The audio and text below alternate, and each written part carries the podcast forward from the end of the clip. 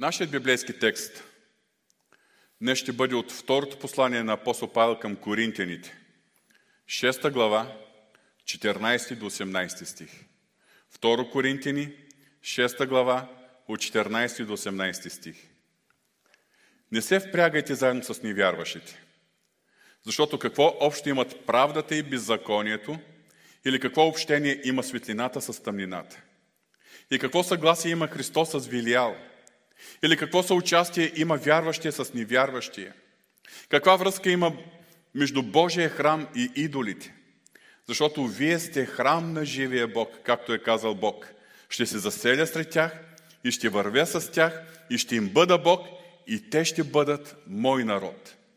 Затова излезте усред тях и отделете се, казва Господ, и не се допирайте до нечисто. И аз ще ви приема и ще ви бъда отец, и вие ще ми бъдете синове и дъщери, казва всемогъщия Господ. Боже святи, благодарим Ти за думите на Твоето Слово. Благодарим Ти и за тези думи, които прочетах, които са твърда храна, тежко слово, но те молим, оживявай го в сърцата ни.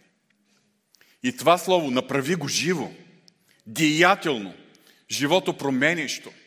Молим Те в името на Исус за Твоето помазание и върху моите устни, и върху сърцата и мовете на всички мои брати и сестри. В името на Исус. Амин.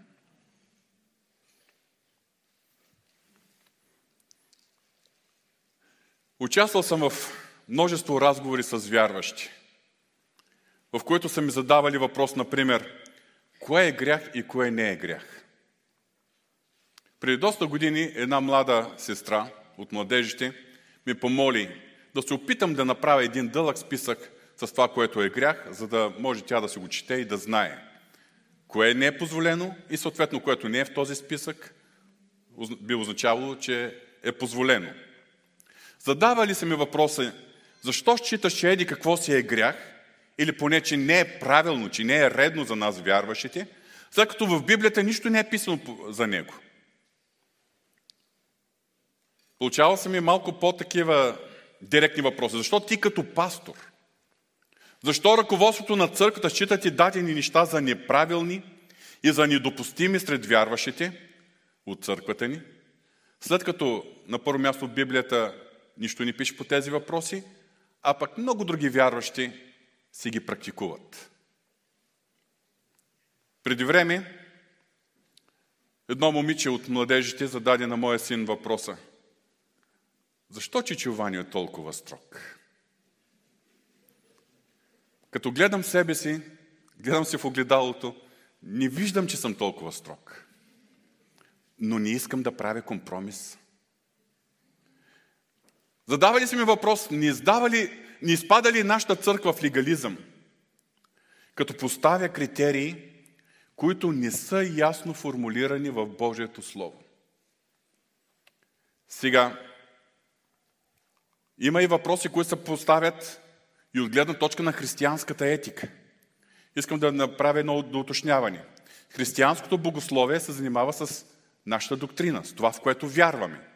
Докато християнската етика се занимава с нашето поведение, с библейските принципи, които се отнасят до поведението и начин на живот на вярващите.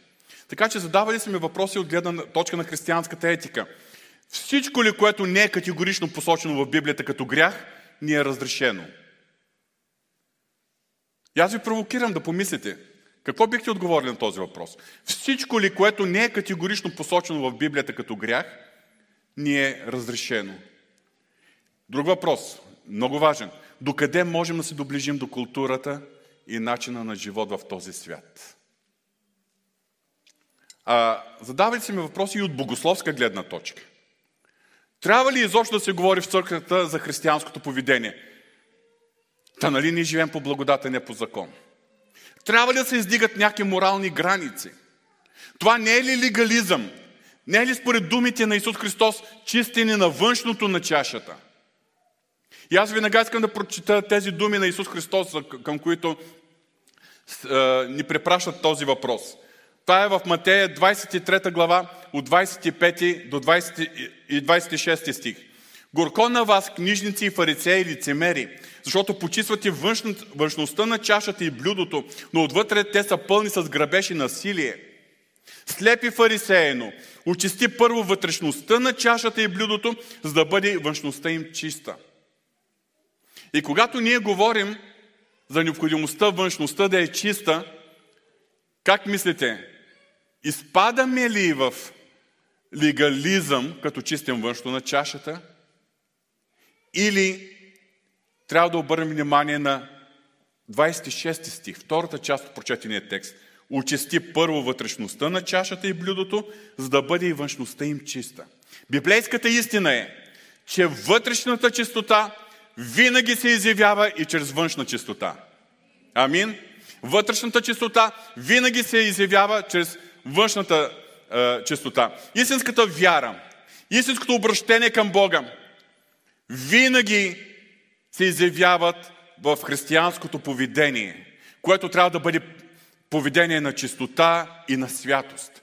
Точно за това сам Исус Христос е казал тези думи в Матея 7 глава, 16 до 18 стих. По плодовете им ще ги познаете. Бере ли се грозди от тръни или смокини от репи?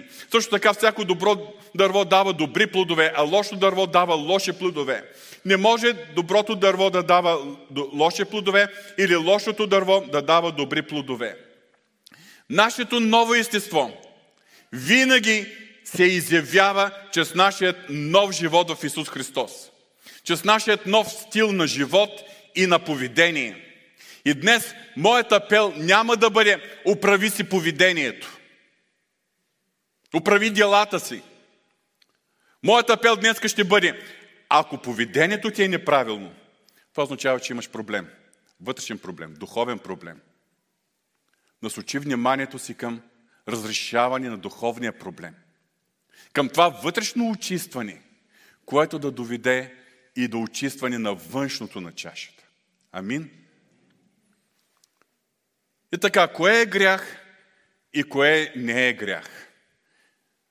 Обеден съм, че ако задам този въпрос на когото и да е от вас, няма да можете да дадете пълноценен отговор, както ако вие ми го зададете и аз няма да мога да дам пълен отговор. Как да определя кое е грях и кое не е?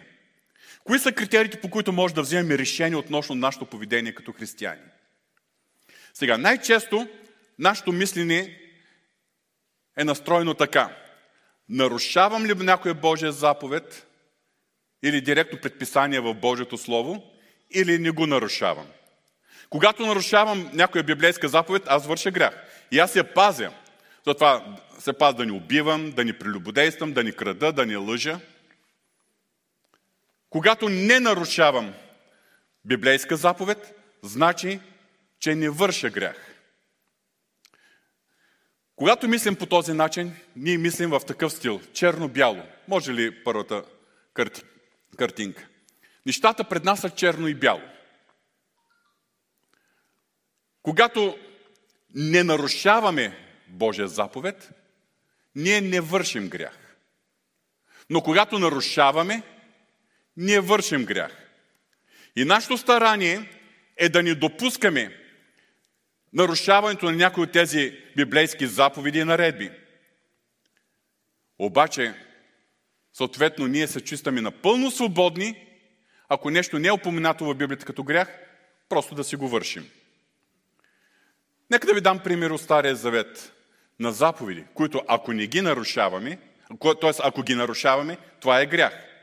Например, ако погледнем към десете заповеди, идолопоклонството във всички му форми, това е нарушаване на първата и на втората заповед. Непокорство на родителите, нарушаване на петата заповед. Предомисленото убийство, нарушаване на шестата заповед. Прелюбодейството и добавям всяка сексуална неморалност. Това е нарушаване на седмата заповед и на всичките други наредби, които са дадени в Левит 18 и 20 глави. Кражбата, лъжата, пожеланието, това са нарушавани на 8, 9 и 10 заповед. И в Новия завет има е, дадени такива морални граници, критерии. Например, огорчението, обидата, омразата. Това е грях. Писано е в Новия завет. Гордостта и осъждението. Или пък стребролюбието, което Новия завет поставя равностойно на идолпоклонството. И така на нас ни е лесно, когато правдата и греха са ясно дефинирани. И ние знаем, спазването на Божите заповеди и наредби е правилно и се пазим да не нарушим някой от тези заповеди наредби и по този начин да ни извършим грях. Друг е въпроса, че такова ни е естеството, че въпреки заповедите, ние понякога ги нарушаваме. Искам да попитам някой от вас, представяше да е бил, никога да не е бил непокорен на родителите си. Никога да не е излъгал. Никога да не е погледнал с пожелание към устрешния пол. Никога да не е сторил на, зло на ближния или никога да не се е огорчил, да не е допуснал омраза. Въпреки, че знаем, естеството ни е такова, че ние нарушаваме тези заповеди. Обаче, фор, а, когато формално не нарушаваме някоя заповед, това означава ли, че можем спокойно да си действаме? Ще ви дам пример. Никъде в Библията не пише за тютюнопушенето. Ако аз посегна към тютюнопушенето, това не е нарушаване на библейска заповед. Правилно ли е или не е правилно? Винаги ли ненарушаването на Божията заповед е нещо добро и правилно за нас? За употребата на наркотици също не е писано. Или пък, ние знаем, физическото прелюбодейство е грях, но докъде можем да стигнем в близост, споделяне, романтични връзки, флиртове извън брака? Винаги ли, когато ние не достигнем до крайната, би казал, до крайния грях, винаги ли е безопасно и е разрешено за нас? Практиката показва, че има немалко случаи, в които вярващи започва с невинни на пръв поглед взаимоотношения извън семейството си. Изведнъж се оказва, че някой друг, примерно за мъжа, това може да е колежка, за, за жената може да е колега. Или пък някой друг в общото служение, което имаме в църквата. Изведнъж ставаме много близки. Ма на един дух сме. И почваме да се споделяме, особено сега в социалните мрежи. Телефоните, палците винаги са ни на дисплея. И, и, и не можем без да се споделим, без да, да разговаряме, без да се чуем. Докъде е позволено? Ама аз не достигам до физическия грях. А не се ли намирам в опасна близост до греха? И практиката показва, че хората, които тръгват с невинните на пръв поглед взаимоотношения извън семейството, много често тези невинни в кавички взаимоотношения ги вкарва до сериозно отчуждение от техните, техния съпруг или съпруга и ги вкарва в капана на зависимостта от друг човек, на емоционална връзка с друг човек, да не говорим, че вече и физическия грях е просто много лесно да бъде извършен. И така, скъпи брати и сестри, най-често дяволът ни изкушава и ни привлича чрез неща, които формално погледнато не са грях. Тоест, не са буквално нарушаване на дадена ясна, ясно формулирана библейска заповед. И това мислене, черно-бяло, може ли пак да покажете е, тази графика, това мислене, черно-бяло, грях и не грях, не е правилно за нас, християните, които искаме да живеем угодно на Господа. И така, как да определяме кое е правилно и кое не е правилно по въпроси, за които няма ясни заповеди и инструкции в Божието Слово? Наистина, много от въпросите, свързани с нашето християнско поведение, ние трябва да вземем решение или възоснова на библейски принципи, или по нашата съвест. И тук може да покажете другата графика. Виждаме, че освен черното и бялото, по средата има една сива зона. И то с преливащо се сиво, от по-светло сиво към по-тъмно сиво. Говорим за решенията, които ние трябва да взимаме, когато се намираме в сивата зона. Тоест, когато има решение, което трябва да вземем, правилно ли да, да поступим по този начин или не е правилно, за които няма ясно предписание в Божието Слово, но са някъде между греха и правдата. Сивата зона е свързана с тези, с тези решения, за които няма ясно предписание от Божието Слово. И ние трябва като духовни хора да имаме духовната чувствителност, за да знаем кое е правилно и кое не е правилно. Затова, скъпи брати и сестри, днес, и ако Бог ни подари следващата неделя, ние ще говорим за решенията, които трябва да взимаме в сивата зона. Решенията, които трябва да взимаме в сивата зона. Когато ние трябва да преценим кое е правилно и кое не е правилно, независимо дали формално е грях или не е грях. И днеска ще се спрем в, върху една тема, върху един от тези принципи, върху основа на които ние трябва да вземем решение за нашето поведение. Това е принципът на отделянето. Това е принцип, в който, имайки предвид какво говори Божието Слово, може да ни помогне да преценим докъде да се доближаваме до светската култура, светските ценности и светския начин на живот. Затова днес, днешната тема е озаглавена точно по този начин. Принцип, принципът на отделянето. И така, нека да видим този принцип на отделянето още в Стария Завет. Когато Израел е бил изведен от земята на робството, когато Израел е бил поведен от Бога към пустинята, първата сериозна спирка е била в полите на планината Синай. Там, където Израел е трябвало да преживее Бога, да, се, да познае Бога. Този Бог, чието дела той вече е видял при извеждането си от Египет, при преминаването на Червеното море. Но сега да го познае лично. И първите думи, които Бог е наредил на Моисей да предаде на израелтяните, са записани в Изход 19 глава 5 и 6 стих. И така сега, ако наистина слушате гласа ми и пазите завета ми, то повече от всички племена, вие ще бъдете мое собствено притежание, защото мой е целият свят. И вие ще ми бъдете царство, свещеници и свят народ. Думата свят буквално се превежда на български от оригиналните езици като отделен. Тоест, те ще бъдат народ отделен за Бога. Свят народ означава народ, който принадлежи на Бога и е отделен за служба на Бога. И това отделяне е имало конкретни измерения. Съвсем накратко искам да ги нахвърля. На първо място, поклонението на единният истинен Бог и Ехова. Те са е, живели в едно обкръжение, както в египетска земя, така и в хананска земя, където отивали от племена и народи, които са се покланяли на идоли, на множество божества, направени от човешка ръка. Но характерното за Божия народ е поклонението на единният и истинен Бог и Ехова. И Бог абсолютно е забранил поклонението на каквито и да е езически е, идоли и божества.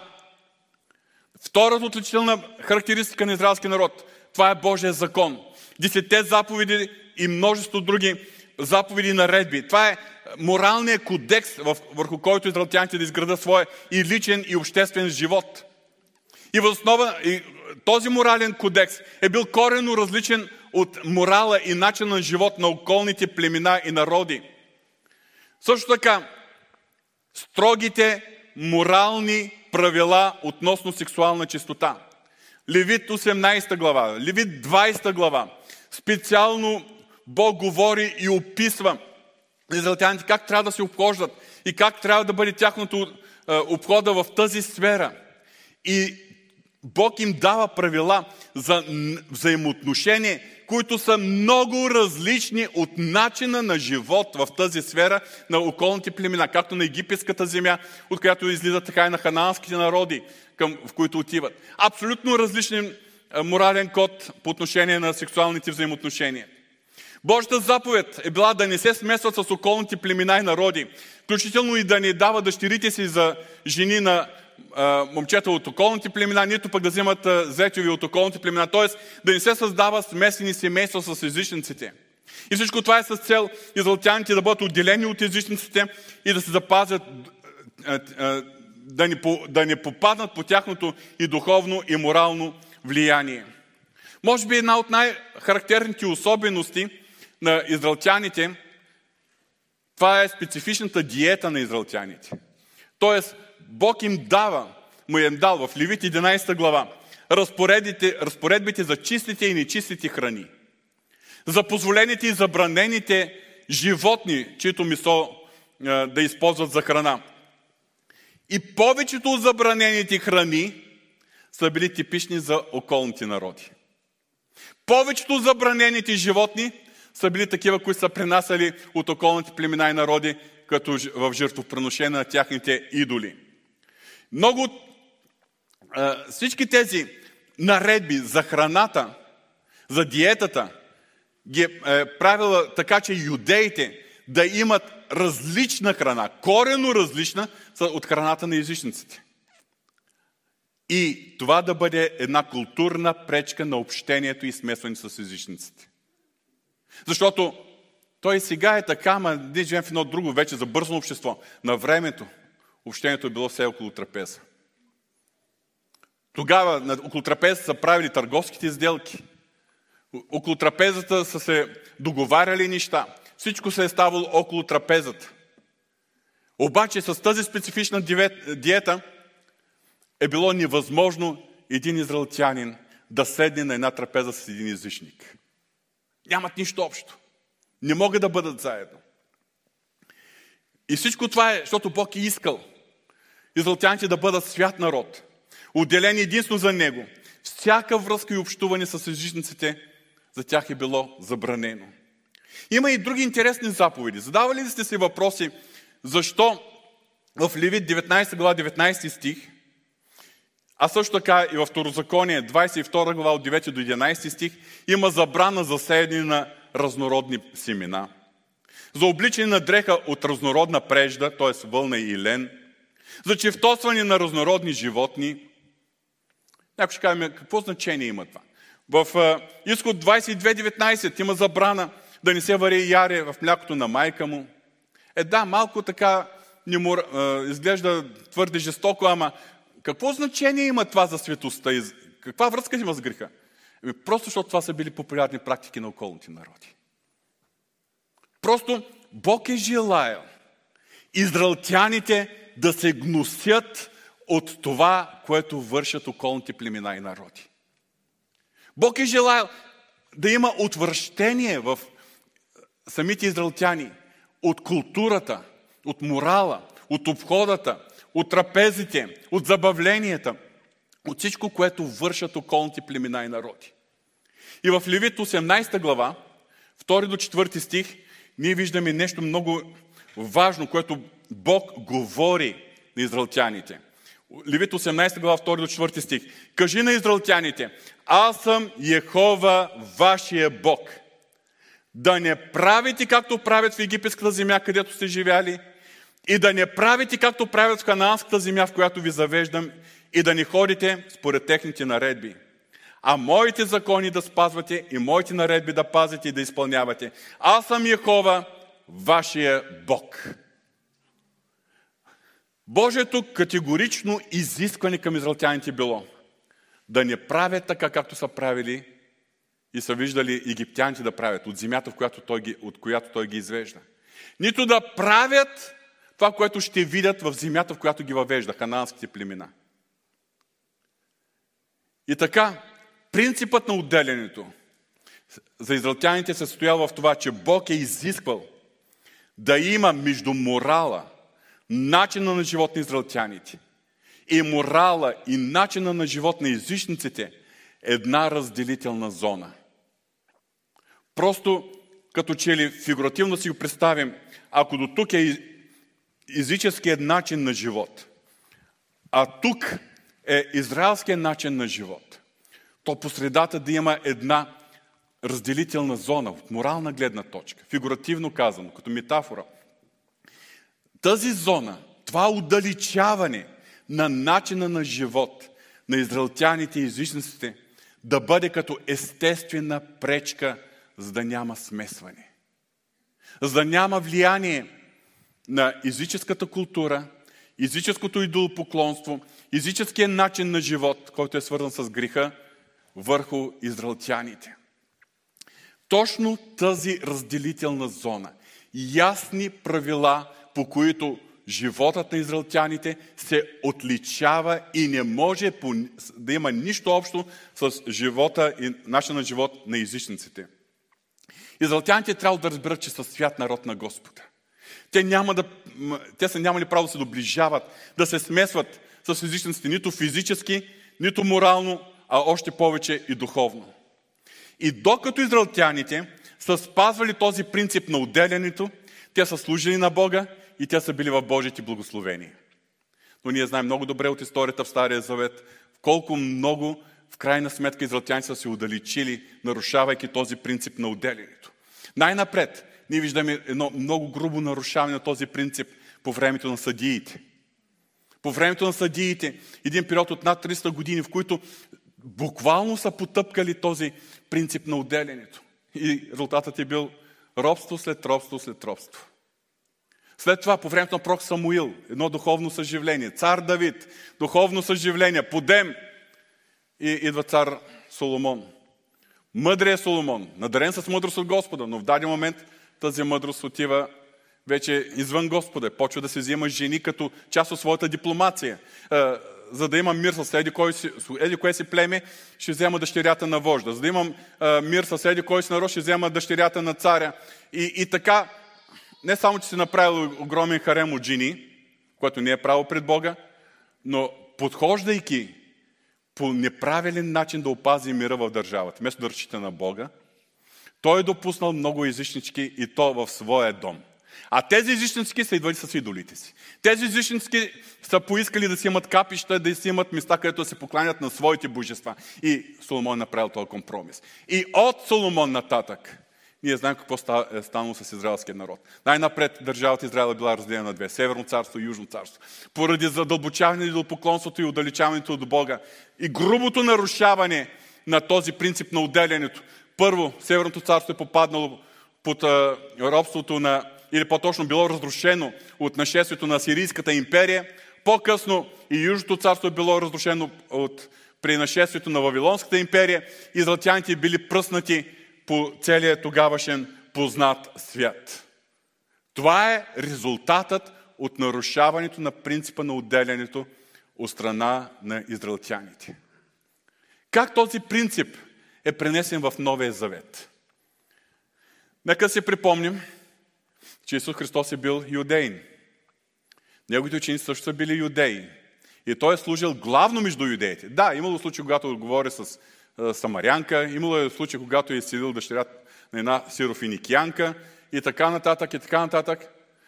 Разговарял е с някои римски офицери, изцелил е дъщерята на един такъв римски офицер, но в крайна сметка Исус Христос е работил сред юдеите. И неговите апостоли са били юдеи. И точно на тях, преди своето възнесение, той им е възложил великото поръчение. И така, четем Матея 28 глава 19 и 20 стих. И така идете и създавайте ученици между всички народи. И ги кръщавайте в името на Отца и Сина и Святия Дух, като ги учите да пазят всичко, което съм ви заповядал. Забележете, идете и създавайте ученици между всички народи. Изведнъж на юдеите, които са учени да се запазват и да не общуват с другите народи, Христос им е дал заповед идете и разнасяте благовестно между всички народи. Сега, искам да ви обърна внимание на още един факт. Когато Исус Христос се е родил на земята и живял на земята, нали, знаете, че част от юдейско население е било вече в областта Юдея и Галилея, а тогава Израел не е имал самостоятелна държава. По това време, във времето на робството, юдейски национализъм избоял до голяма степен. И юдеите, за да се съхранят, са имали много голяма ревност към юдейската религия. Е формално спазване. С корави сърца, но са съдържали за догмите на юдейската религия. И точно така, в това време, Исус Христос им казва, идете по целия свят и проповядвайте благовестието на, цяла, на всяка твар. Или в Матея, както е писано, създавайте ученици между всички народи. Как ще стане това, когато учениците са юдеи, които нямат право да общуват с останалите народи? И като че ли великото поръчение на Исус Христос не е било достатъчно силно, за да помогне на учениците да разберат за какво ги призовава Христос, че се наложило апостол Петър да има една много силна опитност. Ключова опитност. Когато се е молил на покрива в един дом. И тогава към същия дом са се доближавали пратениците от Корнилии. Това е описано в Деянието на апостолите 10 глава. Тогава, ако тези пратеници на римски офицер Корнилий са дошли и, и, и, и, са го намерили и са му казали, Бог ни каза, или Бог изпрати ангел, който е казал на Корнилий да дойдеш в нашия дом, Симон Петър, убеден съм, че е нямало да отиде. Що? Защото така ще отиде при един езичник. Още повече римляни. Но преди да дойдат тези хора, той е имал изтъпление. Видял е една плащеница, пълна с различни животни. И чисти, и нечисти. Нечисти се има предвид не толкова, че са мръсни от хигиена гледна точка, а нечисти от гледна точка на израел, израелския закон. Чисти и нечисти. И Бог му каза, стани Петър, заколи и яш. Не, Господи! Нека да прочета този текст. Деянието на апостол 10 глава 13-15 стих. И дойде глас към него. Стани Петър, заколи и яш. А Петър каза, в никакъв случай Господи, защото никога не съм ял нещо мръсно и нечисто. И пак дойде към него втори път глас. Когото Бог е, което Бог е очистил, ти го не смятай за мръсно. Три пъти се е повторило това изтъпление. И след третия път дошли пратениците на Корнили и са му разказали това, което, за което са изпратени. И тогава той вече е разбрал Божия повик и имал свободата да наруши тази забрана за общуване с езичниците, за да занесе благовестието. Да, но другите негови, другите ученици, другите апостоли в Иерусалим, разбрали какво се е случило и веднага са скочили срещу него. Деянията 11 глава 3 стих. При необрязан човек си влязал и си ял с тях. Веднага скочили срещу него. Какво направиш? И тогава апостол Петър им е разказал, както за изтъплението, така и за готовността, с която Корнилий и всички негови роднини приели благовестието. И как Святия Дух е слезал върху тях.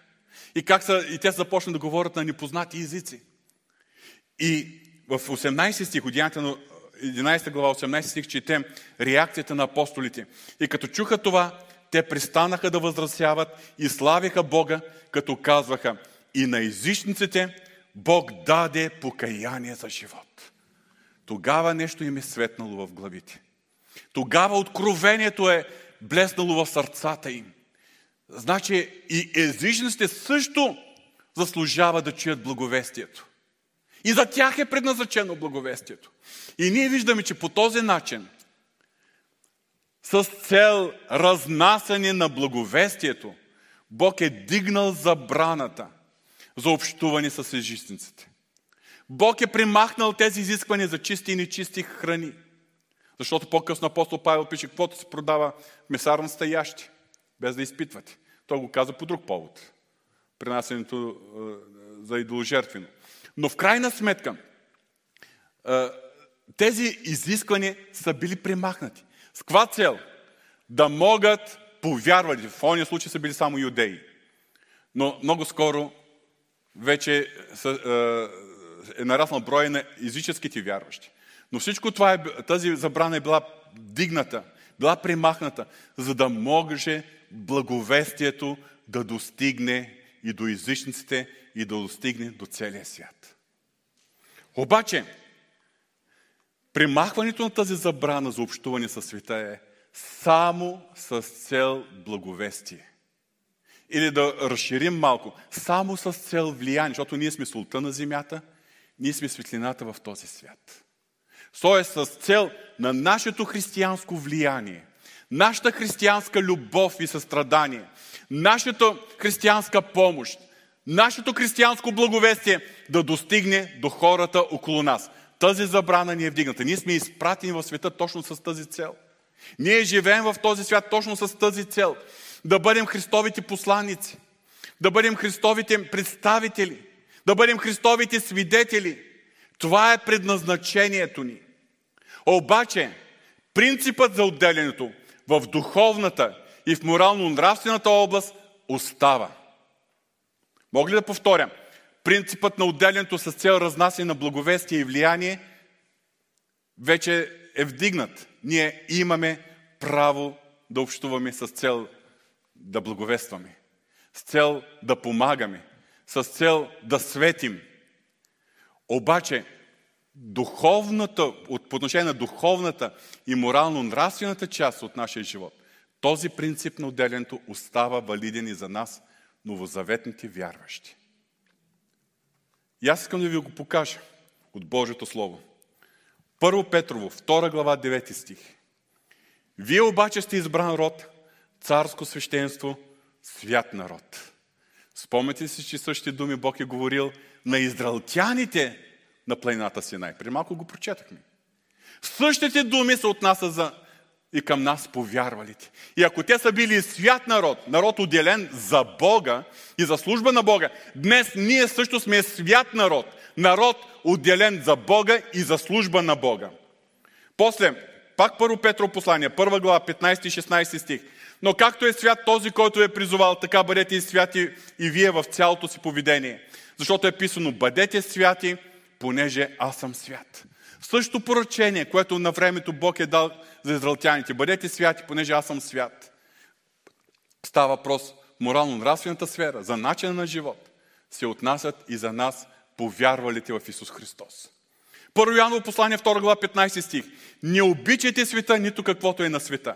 Ако някой обича света, в него няма любов към Отца. Предните стихове от Първо Петро послание показват какво да обичаме и какво да бъдем и какво сме.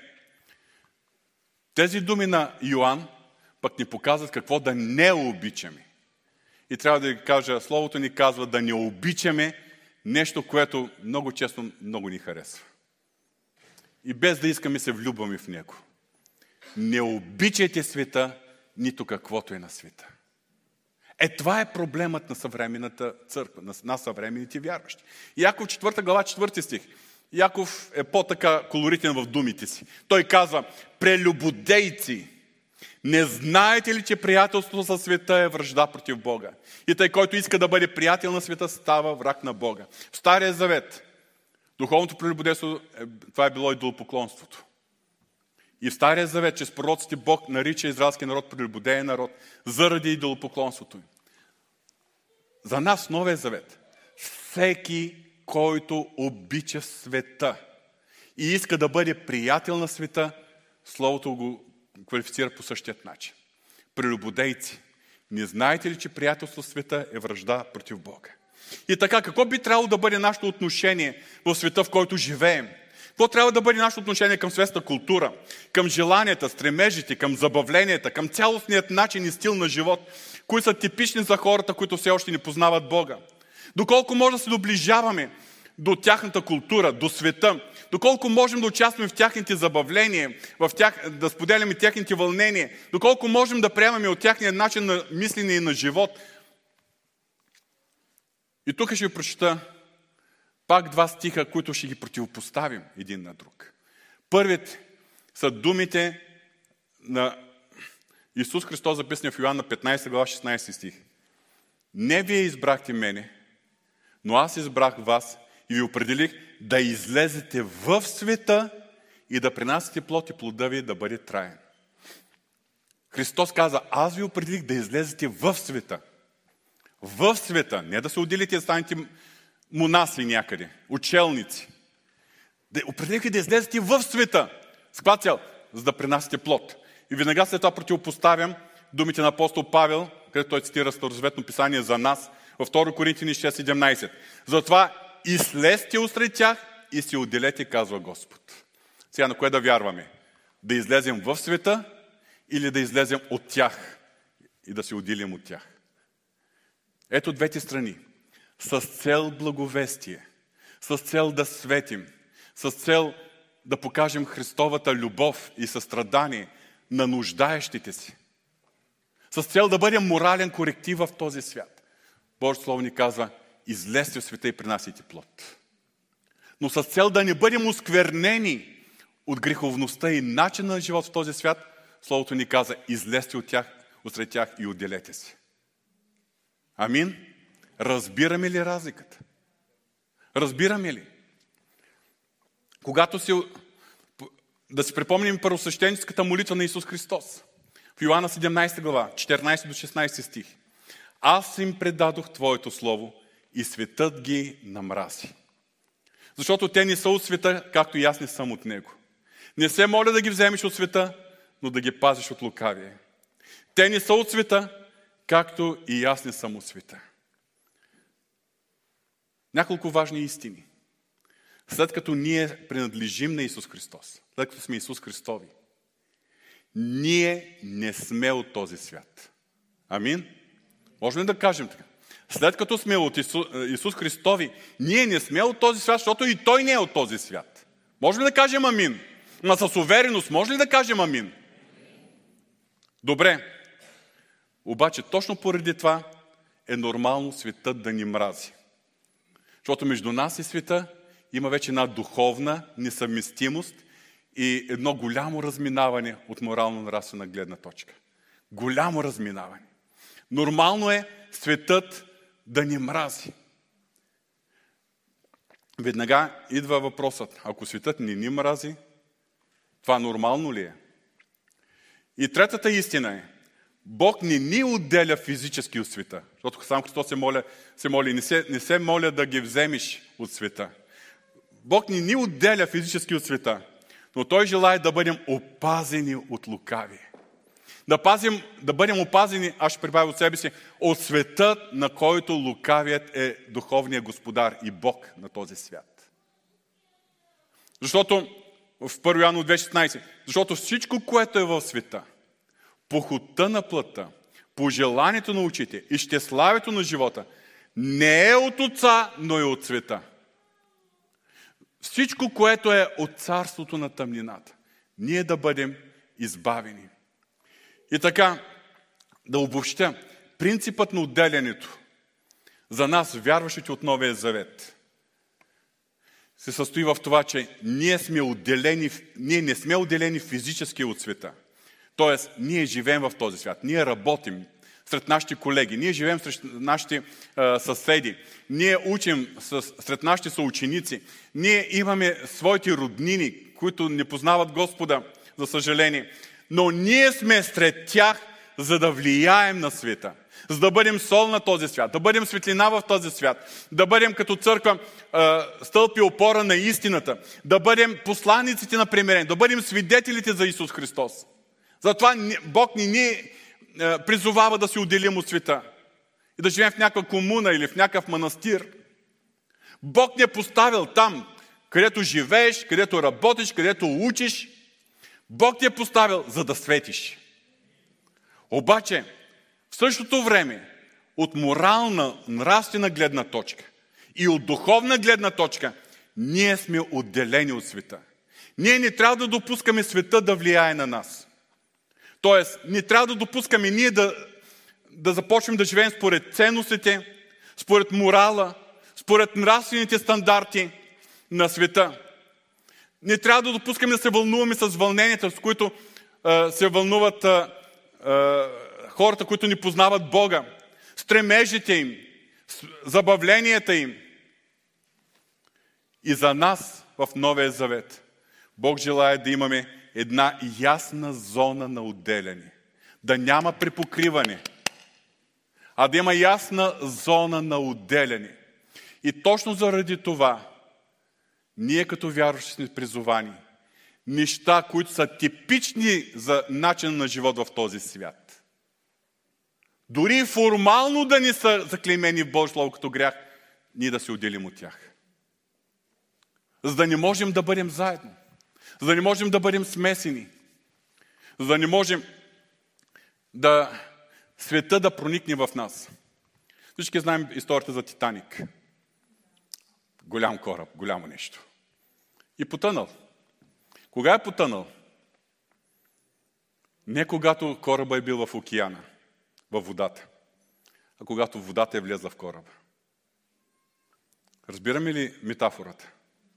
Църквата няма да потъни, когато е в света и светът може да е агресивен, светът може да е, да е пропаднал морално, светът може да е в духовна тъмнина, но църквата няма да се провали, когато е в света. Църквата ще се провали тогава, когато светът влезе и в църквата. Амин. Това е нещо, от което ни трябва да се пазим. С което трябва да воюваме. Което ни трябва никога да допускаме. Спомням си една историка. Една история, която е записана от Били Гренфина от неговите книги. Един фермер, това е било преди доста години, в епохата преди автомобилите, той е обявил конкурс, че се търси файтонджия. Все едно някой бизнесмен да се търси частен шофьор, ама тогавашното време. И на определеното време и час много кандидати за файтонджии са се явили. И докато са чакали своето интервю с този фермер, те започнали да се разказват истории, па и да се надлъгват. И не казва, веднъж минах по еди кой си път в планината, еди коя си планина.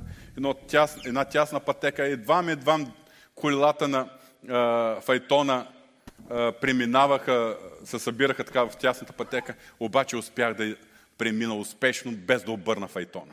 Той казва, това не е нищо. Аз веднъж просто едното колело беше на ръба на пропаста.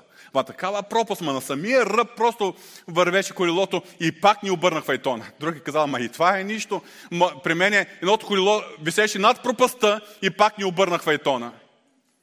Слушал ги един и казал, отишъл при фермера и казал, аз си оттеглям молбата, Отказвам се от конкурса. Защо бе? Ми тук са се явили такива е, миракли и такива майстори. Минават на ръба на пропаста, колелото им над пропаста. А ти как ще минеш? Ми аз ще гледам да карам по-далеч от пропаста. И фермера избрал него за фейтунчи. Скъпи брати и сестри, имаме в Стария Завет един невероятен пример на един Божий човек, който се опитвал винаги да вари по ръба на, по острото на Бръснача, по ръба на пропаста. Самсон. И вие виждате каква е сетнината му. Човек, който се доближава прекалено много до границата, много е вероятно да се провали. Много е вероятно да се провали. И така, аз съм силно обезпокоен, скъпи брати и сестри, от негативни тенденции, които наблюдавам. Наблюдавам ги не само в нашата църква, но за съжаление понякога се появяват и в църквата. И тези тенденции са поради липсата на ясна разделителна зона между морала и начина на живот на вярващите и морала и начина на живот на невярващите. Обезпокоен съм поради размиването на границата между поведението на вярващите и поведението на хората от света. Защото много практики и много забавления, които са типични за хората, които са далеч от Бога, навлизат и вече се счита за нещо нормално сред вярващите. Моята цел не е да наране или да обида когото, когото и да било. Моята цел е превентивна, предпазване. И аз ви моля за сериозно преосмислене. Защото аз вярвам, че волята намерението на Бога е църквата да влияе на света, а не църквата да се влияе от света. Същото поръчение е имал Израел на времето. Но Израел се е провалил и виждам сетнината му. Аз не желая църквата ни да се провали. Аз вярвам, че църквата може да продължи да изпълнява своята мисия, да влияе на този свят и да бъде свидетел за Христос в този свят, но когато спазва този принцип на отделянето. Аз съм обезпокоен от това, че много вярващи, от как, обезпокоен съм от това, с което много вярващи се хранят духовно. Какво имам предвид? За това, че има вярващи, които по-добре познават съвременните артисти, рок и чалга изпълнители, че няма нов филм, който да е излезъл и да не са го гледали, че следят не само българското футболно първенство, но и италианското, и испанското, и английското, и германското, а в същото време не се хранят с Божието Слово. Вярващи, които стоят пред мониторите и пред екраните или цъкат на дисплеите, а не стоят пред лицето на Господа. Обезпокоен съм от влиянието на светската култура, на светските ценности, на светските забавления, които дори някои вярващи считат за нормално. Обезпокоен съм, защото е възможно вярващите да се съберат заедно. Било на рожден ден, било на сватба, било на нова година, било по друг повод или било без повод, но през цялото време да се говори какво ли не, но да не стане въпрос въобще за духовните неща. И да въобще да ни намерят време да се помолят заедно. Обезпокоен съм от начина на забавление. Не става въпрос за това, което има в чиниите, защото днес ние нямаме този спор за чисти и нечисти храни.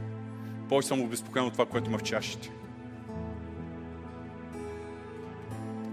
И от музиката, която се използва за забавление, за танцуване. Обезпокоен съм, че въобще се налага да говорим по тези въпроси. И че днес настоявам пред вас, скъпи брати и сестри, с много любов и с много смирение, настоявам и в нашето поведение да има ясна разделителна зона между този свят и нашият начин на мислене, нашите ценности и морал, нашето поведение, нашите планове и стремежи, нашите забавления и начина по който празнуваме. Защото днес ние празнуваме, ние е, дискутираме и коментираме къде е границата между греха и правдата, между царството на тъмнината и царството на светлината. Обаче, знаете ли, истинското християнство не се състои в това да спорим и да определим до тук е правда, от тук нататък е неправда. Знаете ли какво представлява истинското християнство? Представете си, че тук е тази мислена граница. Представете си, че тук е тази граница. Има ли смисъл ние двама, трима или цяла компания от вас да започнем да дискутираме? И аз да кажа, границата е тук. Вие ще кажете, много си консервативен. Границата е тук. Друг ще каже, а не, не, не, не. Границата е тук. Не е ли по-добре да направим нещо друго? Да се обърнем с гръб към света. Кога се обърнем с гръб към света? Ние се обръщаме с лице към Господа. И тогава, без да спорим, кое е грях и кое не е, да вървим и да се приближаваме към кръста.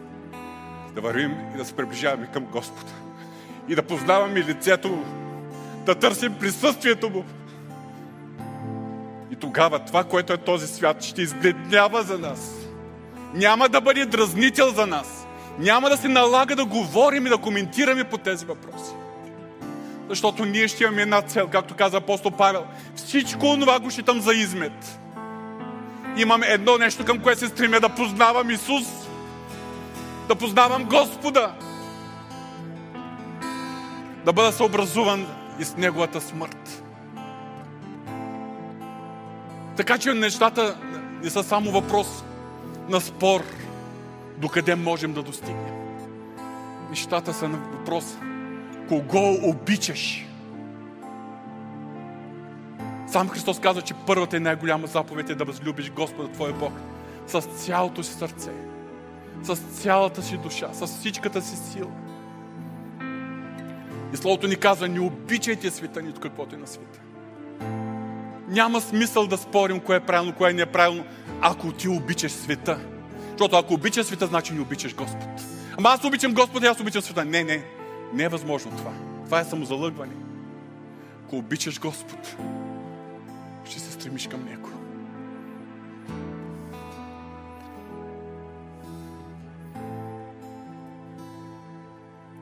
Отново ще завършвайки, ще прочита основния библейски текст, който започнахме. Второ Коринтини, 6 глава, от 14 до 18 стих. И моля ви, слушайте тези думи. И аз се моля да попиват в сърцата ни. И аз се моля Святи Дух да ги оживява с нова сила. Не се впрягайте заедно с невярващите. Защото какво общо имат правдата и беззаконието? Или какво общение има светлината с тъмнината? И какво съгласие има Христос с Вилиал? Или какво съучастие има вярващия с невярващи? Каква връзка има между Божия храм и идолите? Защото вие сте храм на живия Бог, както е казал Бог. Ще се заселя между тях и ще вървя с тях и ще им бъда Бог и те ще бъдат мой народ. Затова излезте усред тях и отделете се, казва Господ. И не се допирайте до нечисто. И аз ще ви приема. И ще ви бъда отец. И вие ще ми бъдете синове и дъщери, казва всемогъщия Господ. Нека да се изправим.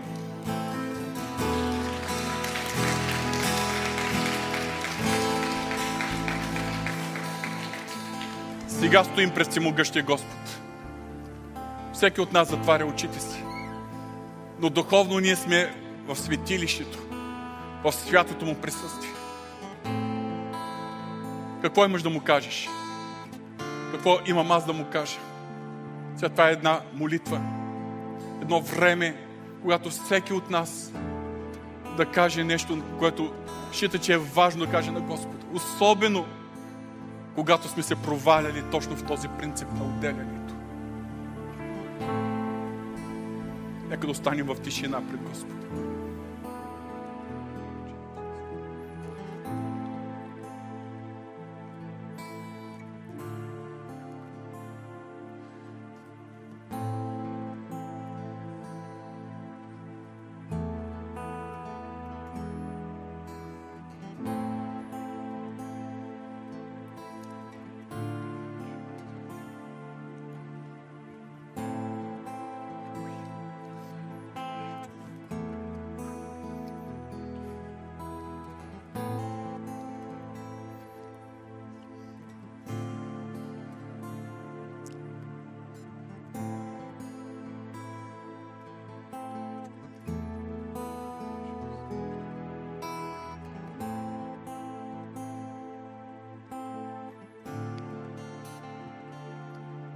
Господи,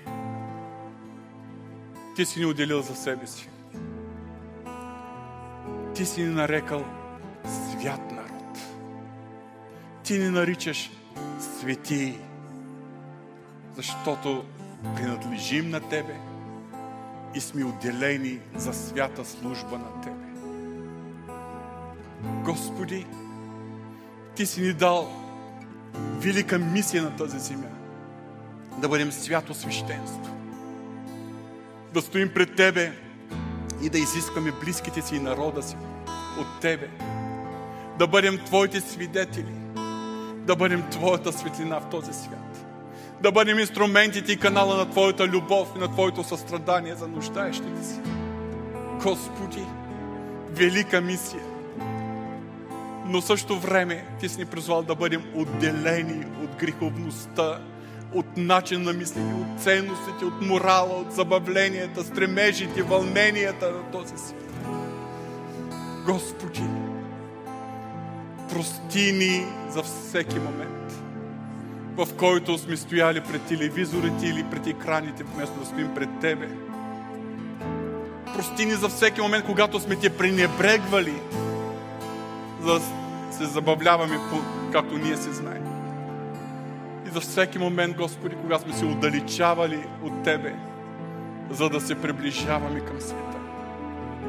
Господи, моля Те за Твоята прошка. Моля Те, Господи, за Твоето дълбоко действие. И Господи, както казах в началото, Твоята цел не е да оправим делата си, а да оправим сърцата си. И аз те моля, запали в сърцата ни нова ревност за Тебе, Господи. Доведи ако е необходимо, до истинското съкрушаващо покаяние, Господи. И до нова ревност, Боже, за Тебе. Защото точно когато имаме тази ревност, обгаряща любов за Тебе, тогава всички други въпроси, с които ние може да спорим, или които ни привличат и с които се борим, всички тези неща избледняват губят силата си. защото в нас е силата, с която Ти ни привличаш към Тебе, силата на Твоята любов. Благодаря Ти, Господи. Благодаря Ти, че Ти ни си ни оставил да се справяме с осни сили, побеждавайки греховете и изкушенията. А Ти си ни привлекал при себе си.